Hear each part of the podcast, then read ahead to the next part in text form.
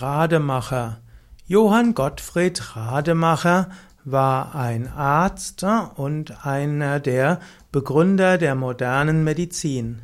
Rademacher gilt insbesondere als ein Arzt, der im 18. und Anfang des 19. oder der ersten Hälfte des 19. Jahrhunderts gewirkt hat.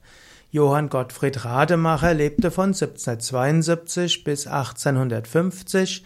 Er war eben ein deutscher Arzt, er war ein Autor und er hat ein eigenes heilkundliches System entwickelt.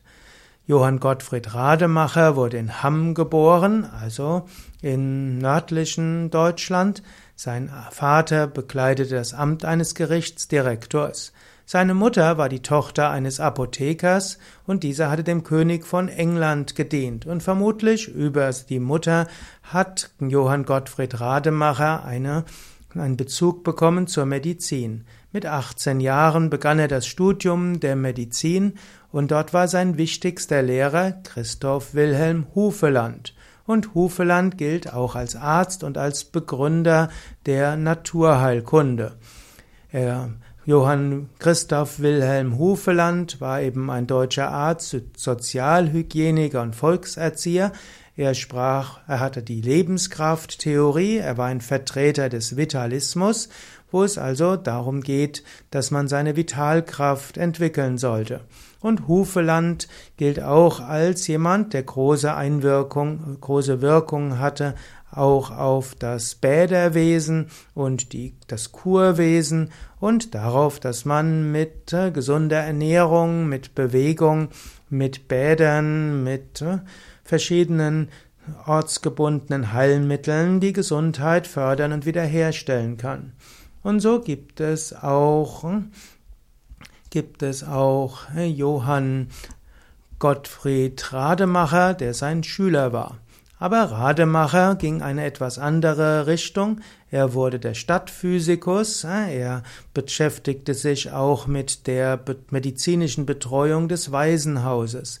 Er war ein vielbeschäftigter Arzt und er war 53 Jahre lang tätig in Goch und Umgebung.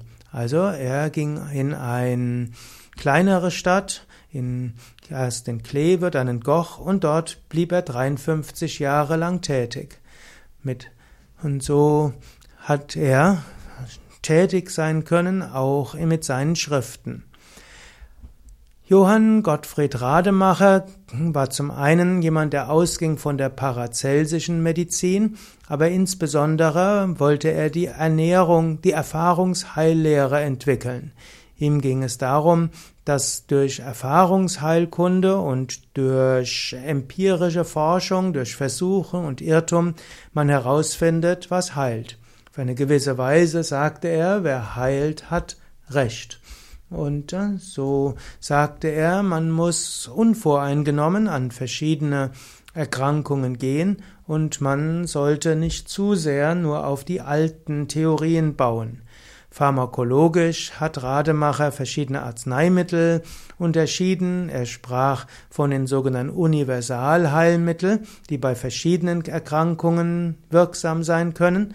Da sprach er zum Beispiel von mineralischen Heilmitteln wie Kupfer, Eisen, Würfelsalpeter und er sprach von den sogenannten Organarzneimitteln, die für ein bestimmtes Organ wirken sollen.